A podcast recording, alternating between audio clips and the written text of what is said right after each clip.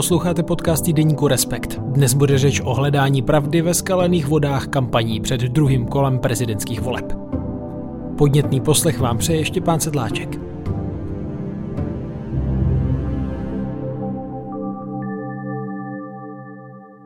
Hostem dnešního dílu je koordinátor projektu Demagog.cz, datový analytik Petr Gongala. Dobrý den. Dobrý den. Jak asi mnozí posluchači, posluchačky eh, vědí, Demagog se věnuje už řadu let ověřování výroků českých politiků, ale i populárního obsahu na sociálních sítích, tedy eh, takzvaným fact-checkingem, hezky česky. Eh, nebo máte český výraz? Ověřování faktu. Tak. Já vím, že vy se věnujete tedy ověřování třeba i těch televizních debat mezi kandidáty ale mě by teď primárně zajímalo to, co se neděje před očima milionů lidí v živém vysílání televizním, ale právě na těch sociálních sítích, což je takové decentralizované, často trošku ve skrytu. My se spolu bavíme 19. ledna, tedy zhruba týden před druhým kolem voleb.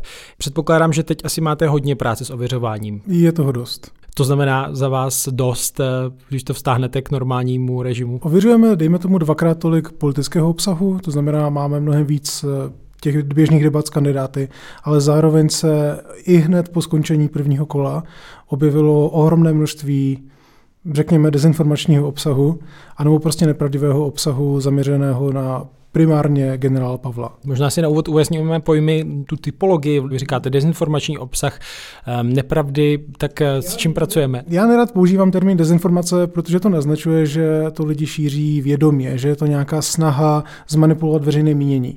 My nevíme, proč to ti lidi šíří, ale proto je lepší říkat nepravdivý obsah, ale často se používá jako zkrátka dezinformace. Nikdo by si z toho neměl vyvozovat nic špatného o těch lidech, který, který uvěřujeme. Prostě jsou to lidi, kteří sdílí občas nějakou nepravdu, ať už omylem nebo eh, vědomě. Andrej Babiš po prvním kole zahájil negativní ladinou kampaň, a to tedy i z výroky, ale i ve formě billboardů, které můžeme říct eh, straší zavlečením do války v případě vítězství Petra Pavla. Zaznamenali jste tedy i nějakou odezvu na sítích, třeba i ze strany té dezinformační scény? No my samozřejmě nevíme, jaký je prolink na tu Babišovou kampaň. Jo? My jenom víme, že se najednou objevilo ohromné množství různých fejků, kde například um, Miroslav Kalousek um, kritizuje Petra Pavla za něco, co ve skutečnosti odsuzoval eh, Andrej Babiše. Eh, fejků, kde Petr Pavel vyzývá k vyslání jednotek NATO eh, do bojů na Ukrajině nebo plánuje mobilizaci v České republice. Tenhle ten obsah se objevil těsně po, po konci prvního kola a ano, paralelně s tím Andrej Babiš zahájil kampaň, která využívá podobných motivů k tomu, aby motivoval lidi teda nevolit Petra Pavla. Hmm. Ale jaký je prolink mezi těmi věcmi? Jestli, jestli se jedná o aktivní snahu ze strany Babišovy kampaně, to my nevíme. Hmm. Čili je tam ta časová souslednost, ale vystupovat ten původní zdroj, to asi ani není ve vaší moci, ne? Přesně tak. Tak eh, pojďme ještě k některým těm příkladům z praxe toho, co se teď v poslední době objevilo a co je tedy za vás třeba vyvracet? V posledních dnech je to disproporčně ten, ten obsah o generálu Pavlovi. Obecně v posledních měsících je to obsah k, směrovaný k Ukrajině. To znamená víceméně obsah, který často pochází přímo z Ruska. Původně se šířil na třeba ruských eh, webech nebo v ruské televizi um, a který má různě poukazovat na to, že víte, Ukrajina má chemické zbraně, že si způsobuje útoky sama, že byla původcem uh, toho konfliktu a tak dále, tak dále. Um, to, je, to je něco, co se tady opakuje posledních uh, několik měsíců a a ten obsah se jakoby postupně rodí od té doby, co byla zahájena ta ruská invaze. Takže těch prvních pár týdnů um, toho nebylo až tolik, jako je, jako je celý ten poslední rok. A máte to i nějak eh, rozstříděné v tom smyslu eh, záludnější, méně záludné, více rozpoznatelné eh, podle toho právě, jak dovedně je takový obsah lživý udělaný? Pokud víme, tak není tolik extrémně propracovaných třeba deepfakeů, které by se zatím šířily. Já vím, že v posledních dnech... Tím myslíte třeba videa, kde by byl projev, řekněme, jednoho z kandidátů úplně uměle vytvořený? Zrovna jsem chtěl vůbec příklad. Jo. V posledních dnech se šíří nahrávky nahrávka s Andrejem Babišem, ehm, která asi doma na gauči se baví eh, přes telefon s nějakým, s nějakým voličem. Um, a tam není úplně zřejmé, jestli to je nahrávka, skutečně nahrávka Andreje Babiše. A třeba říct, asi se to nikdy úplně nedozvíme, pokud nám to přímo řekne uh, kandidát sám. Ale jako do téhle chvíle jsme nezaznamenali, že by jakýkoliv jako prokazatelný deepfake, um, kromě toho slavného na, na videa s Milošem Zemanem, um, nějak um, se víc prosadil na, v české politice nebo v, na sociálních sítích. Takže ty kusy obsahu jsou typicky poměrně nesofistikované, ale je to dostatečně dobré na to, aby to běžného člověka zmátlo. Je to prostě citace. Je to falešná citace. Člověk si poměrně rychle může dohledat, že ta citace je falešná, no ale pokud to aktivně ten čtenář neudělá, tak to může jednoduše, jednoduše uvěřit. Ono někdy stačí vlastně vzít i starou, reálnou zprávu nebo informaci a zasadit ji do jiného kontextu, ne? S tím se taky pracuje, že? To se taky děje. Například v posledních dnech se šířil záběr z české televize, kde je uvedeno, že Andrej Babiš byl neoprávněně veden jako agent STB. Um, ten záběr je z roku 2014, z doby, kdy vyšlo jedno z prvních rozhodnutí uh, v téhle věci. Od té doby se ty soudy úplně obrátily a ten stav té věci se změnil, no ale jak říkáte, když je to vytrženo z kontextu, bez toho data, tak uh, to vytváří dojem, že Takový je stav dneska. Vy jste ostatně potom k tomu vydali i na sítích takovou chronologii toho, jak tedy šly soudy na Slovensku s Andrejem Babišem. Jo, přesně tak. Co je při téhle vaší práci nejtěžší? Je to rozpoznávání nebo právě promýšlení nebo ověřování a potom snahat to tedy nějak rozšířit, že to je nepravda? No jak jsem to popsal, tak eh, často ten obsah, my hnedka víme, že je nepravdivý, nebo je to velmi rychle eh, rozpoznatelné. Co je těžké, je naformulovat ten fact check způsobem a komunikovat způsobem, který je přijatelný pro obě ta publika, která máme. Jo? To je jedno, jedno to publikum jsou lidi jako vy, tak řeknu, jo, mladí lidi z Prahy a obecně z velkých měst, často s vyšším vzděláním, kteří nám od počátku věří a víceméně se jdou podívat na demagog, um, na to, jaký bizar se zrovna šíří na sociálních sítích. A pak je to publikum, které se s naším faktčekem setká, protože jim třeba označíme nějaký příspěvek, který sdíleli. Nebo prostě nějací jejich známí to sdílí a oni se s tím setkají tam. A to jsou lidi, kteří nám nezbytně nevěří a kterým musíme tu věc komunikovat tak, aby bylo jasné, že nějak třeba nerozporujeme jejich názorová východiska, že úplně akceptujeme, že ten, ten, ten jejich postoj je třeba legitimní, ale podívejte se, tenhle ten konkrétní kus obsahu, který tedy sdílíte, není pravdivý. A to je úplně jiný typ komunikace. To už neupozorňujete na bizár, ale upozorňujete někomu, kdo může věci upřímně věřit, že tenhle ten aspekt toho, co, co sdílím, co říká, není pravdivý. A je těžké potom s, takhle s lidmi komunikovat. Vy jste tady zmiňoval, že toho obsahu je teď, řekněme, násobně víc, tak eh, dají se říct nějaká čísla, kolik toho řešíte zhruba? Ono je teď násobně víc obsahu generálu Pavlovi, nebo co bych řekl, že je asi i větší dosah těch nejrozšířenějších eh, kusů obsahu eh, rozhodně z politiky tak teď se každý zajímá o politiku a volby. Ale Rozhodně toho není, není nějak drasticky víc, než eh, třeba v době nějakých krizových dobách, eh, v době covidu, kdy se šířilo toho obsahu strašně moc, zejména když začínaly nějaké lockdowny. Nebo právě v době té invaze, invaze na Ukrajině, když se zrovna rozšíří nějaký, nějaká informace o konkrétním ruském útoku a zároveň dezinformace, které se toho týkají. Um, je toho víc, ale jako těžko se, těžko se dá říct, že by že by to bylo víc než um, v nějakých jako konkrétních krizových obdobích předtím. Je, je asi třeba zmínit, že eh, Demagog je vlastně nezávislý projekt, který nepracuje pro žádné konkrétní kandidáty. My se tady bavíme, že to obsahuje víc třeba na jedné hmm. či druhé straně, ale že to je vlastně padni kompadni podle toho, co se objevuje, je to tak? Je to tak a jako někdy my se prostě snažíme si udržovat tu vyrovnanost a třeba teď jsme ověřovali Aspoň jsme si rozhodli ověřit něco eh, o Andreji Babišovi, eh, v tom smyslu, že on dělal interview u hospodářských novin, myslím tady u vás přímo. Tím pádem jsme aspoň dali nějaké výroky, které, které, které se týkaly přímo jeho, ale samozřejmě bychom byli vlastně rádi, kdyby se šířil nějaký nepravdivý obsah na eh, sociálních sítích, který, který se týká Andreje Babiše, nebo který ho nějak, nějak pošpiňuje. My jsme prostě rádi, když můžeme dát najevo, že, že jsme balancovaní a že prostě, jak říkáte, měříme každému stejným metrem nebo padni komu padni. Jenom prostě v okamžiku, kdy se šíří nějaká věc disproporčně o jedné straně, tak se bohužel zaměřujeme jakoby na jednu stranu. No, no v případě těch rozhovorů taky možná jde o to, že Andrej Babiš k těm kritičtěji laděným médiím vlastně před volbami ani teď tolik, tolik nechodí. Ale... V těch debatách tolik nebyl, to je pravda. Taky jsme od něho měli potom mnohem méně ověřených výroků. Eh, no, druhá věc je ta, že uživatelé sociálních eh, sítí ten obsah dostávají tedy eh, pod vedením nějakých algoritmů. Vlastně není úplně často zřejmé, co a proč v daný čas se k ním dostává, ale vy jako Demagog.cz vlastně spolu spolupracujete, patříte k těm partnerům eh, pro společnost eh, Meta, která provozuje mimo jiné Instagram a Facebook, tak mohl byste přiblížit, jak, jak tohle to partnerství funguje, jaké možnosti vám to dává? Jsme jedním z fakčekových partnerů Mety, eh, znamená to, že Meta nás upozorňuje, když se na sítích začne šířit nějaký kus nepravdivého obsahu. Třeba říct, že většinu toho obsahu si stejně identifikujeme sami nebo přes nástroj, který, je, který se nazývá CrowdTangle a taky vlastně agreguje data z sociálních sítí.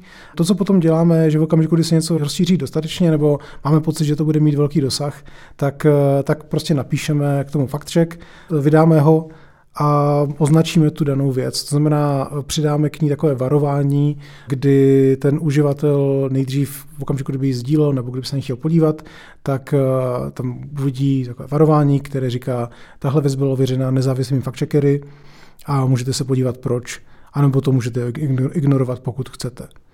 Um, zároveň v okamžiku, kdy ta věc je fakt zásadně nepravdivá, tak Facebook může omezit šíření toho obsahu mezi další uživatele.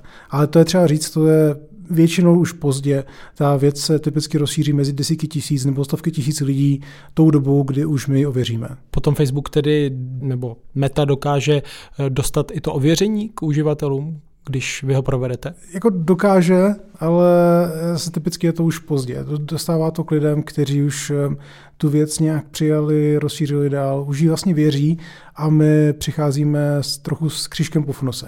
Ale to je třeba říct, no to je takový kompromis, celý tenhle ten projekt, protože Meta na jednu stranu jasně má zodpovědnost za to, aby mezi své uživatele nešířila úplné nesmysly. A to, a to není to, že někdo na sociálních sítích napíše něco nepravdivého, vůči svým kamarádům, jo? že řeknu, že jsem teďka byl posilovat a přitom jsem se vál na gauči. Ale že se něco rozšíří mezi desítky tisíc, stovky tisíc lidí v, rád, v řadu hodin, tak samozřejmě, že ta meta má povinnost eh, proti tomu nějak zasáhnout. Jo? Když tady přijdu do hospodářek s článkem, který řekne, že je zemi plocha, tak to taky nepřetisknou a nerozšíří a nikdo to nebude označovat za omezení svobody slova.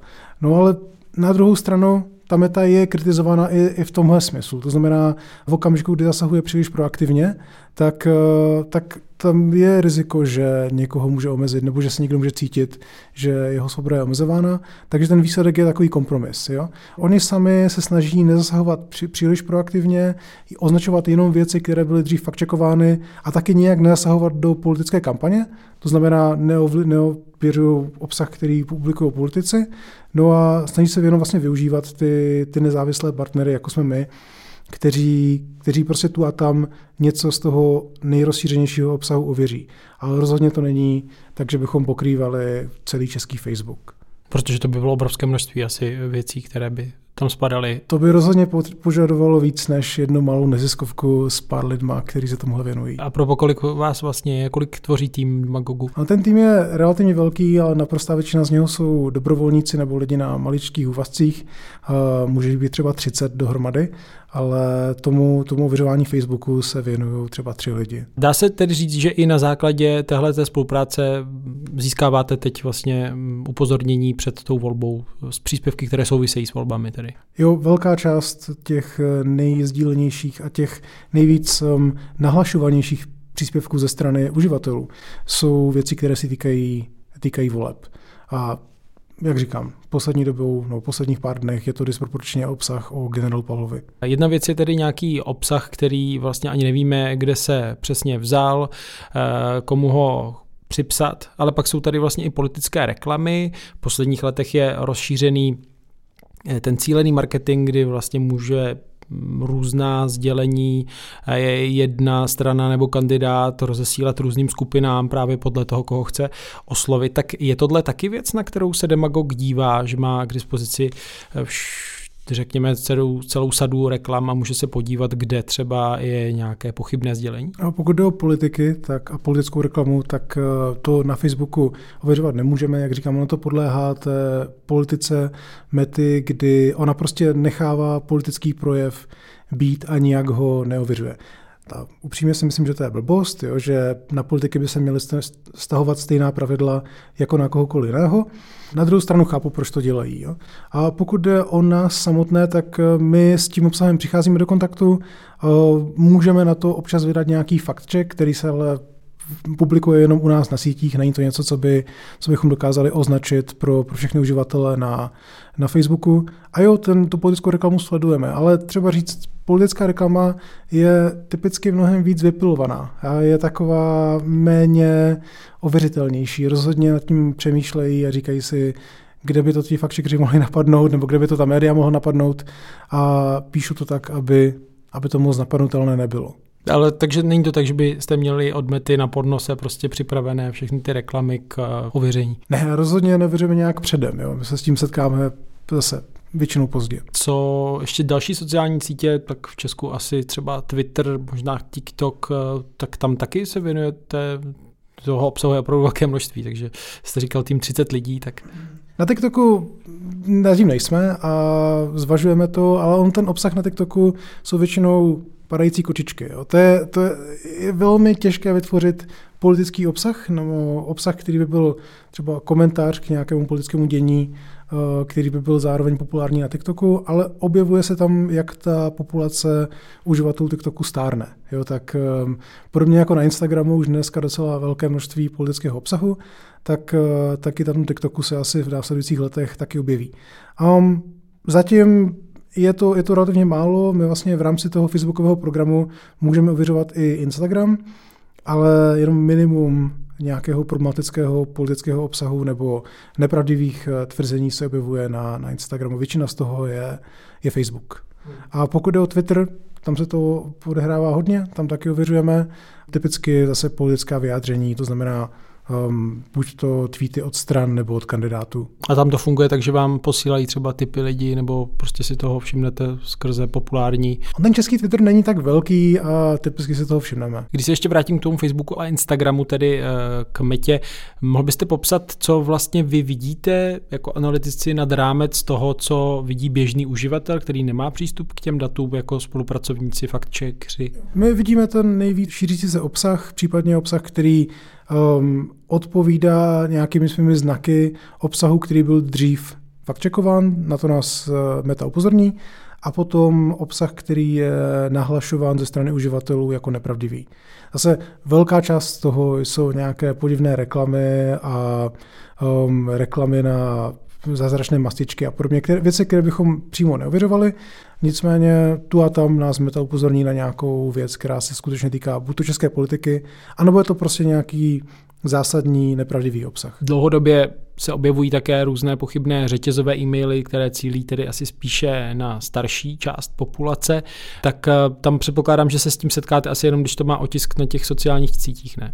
Je to tak, jako s tímhle nevíme moc, co dělat a a vlastně ani zatím nic neděláme. Protože prostě to je slepá skvrna vlastně. Je to tak, jako s tímhle nevíme moc, co dělat a a vlastně ani zatím nic neděláme. No, vy jste to zmiňoval, to obsahuje za vás násobně víc, ale dá se říct, že třeba teď se děje nějaká prostě extrémní aktivita v tomhle ohledu, eh, která zůstává pod drobnohledem i novinářů, eh, různých analytiků, jako volebních marketérů a tak, že, že se prostě děje něco nestandardního před těmi volbami? Rozhodně se před těmi volbami děje něco, co jsme nečekali. Jo. My jsme si popravdě mysleli, že prvních pár dní po prvním kole budeme mít čas dohnat nějaké resty a věnovat se něčemu jinému.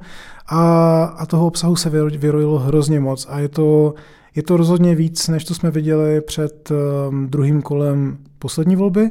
Na druhou stranu tehdy ta, ten síti taky fungovaly ještě jinak a nebyl tady ten, nebyl tady ten aparát. A když říkáte poslední volby, tak myslíte poslední... Prezidentské volby. A rozhodně je, to, je, je, toho, je toho víc, je to víc, než jsme čekali.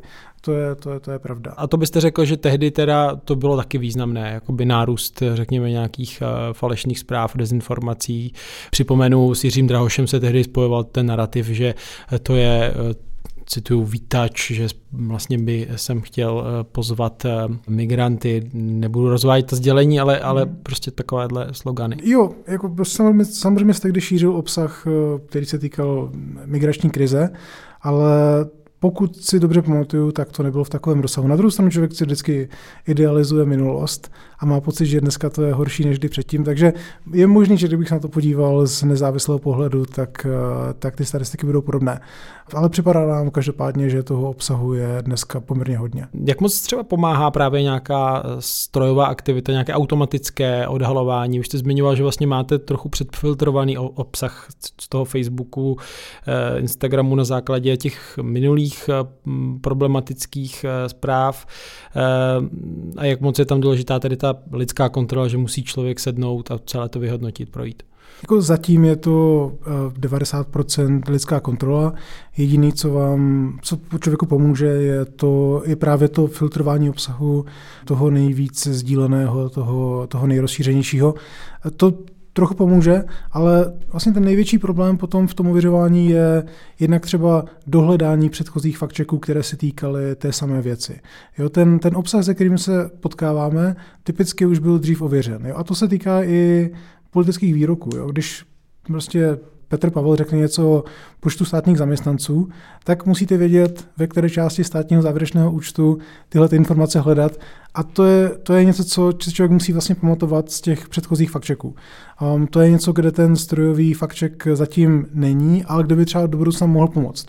Um, to samé se týká identifikace toho, toho obsahu. Jo? Máte možná něco vyfotrované, ale potom musíte projít stovky různých uh, postů, tweetů, kde, a vybrat z nich ty, které jsou faktické, kde reálně ten člověk tvrdí něco ověřitelného. Um, to jsou všechno místa, kde ten, ten, ten strojový faktček je zatím v plenkách. A kde si myslím, že se to bude vyvíjet, je samotné psaní těch textů. Jo, viděli jsme, vidíte ten, ten systém GPT-3, kdy ten text je schopný psát uvěřitelné české rozumné články. Um, a jediný problém pro faktček v téhle chvíli je, že ten, text, ten systém si vymýšlí zdroje. Takže to je něco, s čím bychom měli samozřejmě problém, um, ale minimálně v okamžiku, kdyby, kdyby dokázal zpracovat aspoň základní část odvodnění, takže někdy v, doufám v blízké budoucnosti bude možné i ty fact-checky částečně psát strojově. Ale, ale ta lidská kontrola a lidský vstup tam bude vždycky minimálně v dalších deseti letech potřeba. Protože to může být ozdrojovaná pravda. No asi něco podobného třeba narážejí i na Wikipedii, kdy se objeví nějaký zdroj, který jako je diskutabilní, ale prostě když je to ozdrojované, tak je to vlastně... A taky musíte být přesnější. Jo. V okamžiku, kdy necháte ten, to, to GPT psát texty o sportovních utkáních a jeden ze je špatně, tak to nikoho tak, tak, tak nerozšíří. Ale v okamžiku, kdyby jeden ze fakt checků byl špatně, tak to, tak to pošpění celé to, celé to pole výrazně to sníží důvěru vůči fact-checkerům. Takže proto ten, ten systém musí být přesnější předtím, než ho, než ho budeme schopni používat. A vybavíte si, máte tady nějaký takový moment, kdy jste si řekl, to jsme teda selhali, to byla prostě věc, kterou se nám nepodařilo ověřit a přitom jsme mohli. Tady nechci říkat. Ne, tak uh, nepodařilo ověřit, to je, to, to, je, to, je, to je složitější, ale spíš, že se nám podařilo vypublikovat něco, na co jsme potom nebyli hrdí, jo, kdy to byl nějaký poslanec. Každopádně mluvil o tom, že jeho děti jezdí, jezdí místní MHD a říkal něco jako za dvě nebo tři koruny. On jezdí za čtyři koruny, což z našeho pohledu byl velký procentní rozdíl. Samozřejmě byl, byl to malý rozdíl, když v kontextu toho, toho, toho, že on upozorňoval na to, že to je levnější než běžné občanské jízdné. Takže tady jsme byli trochu příliš papeští, označili jsme mu to jako nepravdu a zpětně bychom to už neudělali. No a když eh, ještě se vrátím k té metě, když vy označíte něco jako nepravdu v rámci toho fact-checkingu pro Facebook nebo Instagram, tak eh, co se vlastně potom stane? Oni ten obsah, že ho nestáhnou, ale nějakým způsobem ho označí, nebo jak to vypadá? No oni ho označí, oni, to, co oni udělají, je, že přes ten obsah se typicky objeví takový překryv, a když ho uvidí další uživatel, tak eh, dostane možnost Jinak dostane upozornění, že tohoto ověřili nezávislí faktčekeři a může se podívat proč a hm, co je na to špatně a může to ignorovat a podívat se na ten obsah samotný. Což je, zase umožňuje mu to prostě jako interagovat s tím obsahem a, a ignorovat nás. Um, a v okamžiku, kdy ten obsah je nějak zásadně nepravdivý, hodnotíme ho jako nepravdivý, tak eh, Facebook pak může šíření toho obsahu nadále trochu omezit. Takže je menší šance, že se to objeví, objeví u dalších uživatelů.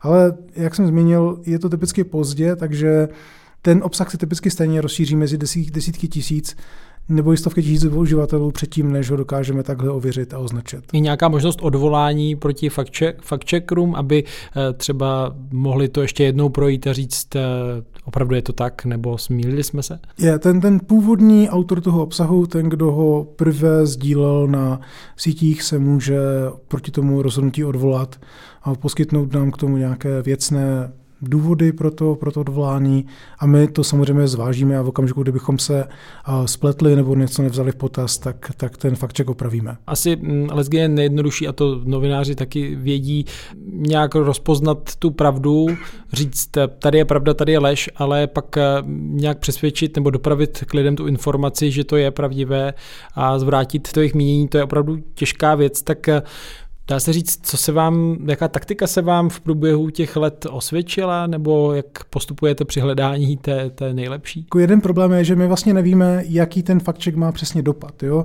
Kolik lidí uvěřilo tomu, co jsme jim, co jsme jim napsali, co jsme označili. Ale co si myslíme, že funguje, je prostě komunikovat vždycky pozitivně, to znamená, jasně, upozorňujeme na nějaký nepravdivý obsah, ale vlastně chceme komunikovat fakta. Fakta jsou taková, že Petr Pavel se třeba k tomu k působení na Ukrajině vyjadřoval takto a takto. Um, tenhle ten citát může být smyšlený, tady jsou jeho reálné postoje. To znamená upozorňovat na, na, na věci s nějakým pozitivním spinem, ne nezbytně říkat jenom nepravdivý obsah, toho není pravda, nevěřte tomu. A jako typicky, když se nám stane, že nám někdo eh, volá, píše, nadává, tak to je tehdy, kdy ověříme nějaký obsah, který je třeba trochu i názorový. Jo, je, to, je to video, ve kterém se někdo stěžuje na vládu, ale zároveň řekne nějakou sadu nepravdivých věcí.